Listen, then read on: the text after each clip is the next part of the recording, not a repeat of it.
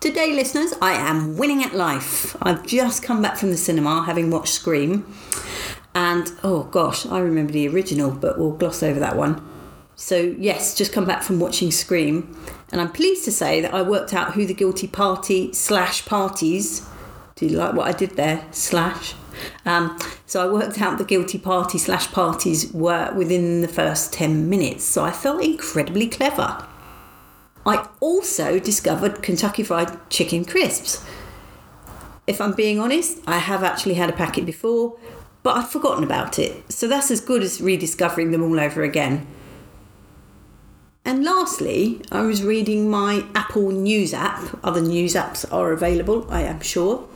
And I came across this article, which let me just find it and I will read some to you. I do appreciate that this is probably a little bit UK centric, but bear with me. Uh, where, here we are.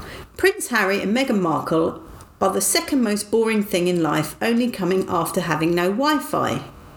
Politics, watching golf, and people taking photos of their food are also right up there. Coronavirus press conferences and video adverts you cannot skip through also made the top five, along with waiting for websites to load and politics. Company meetings, watching cricket, junk mail, and Coldplay are also considered dull, as are waiting for your partner to get ready, having to put the bins out, and rice cakes. You know what this means then, guys? My podcast is not in the top 10 most boring things. Much love and gratitude.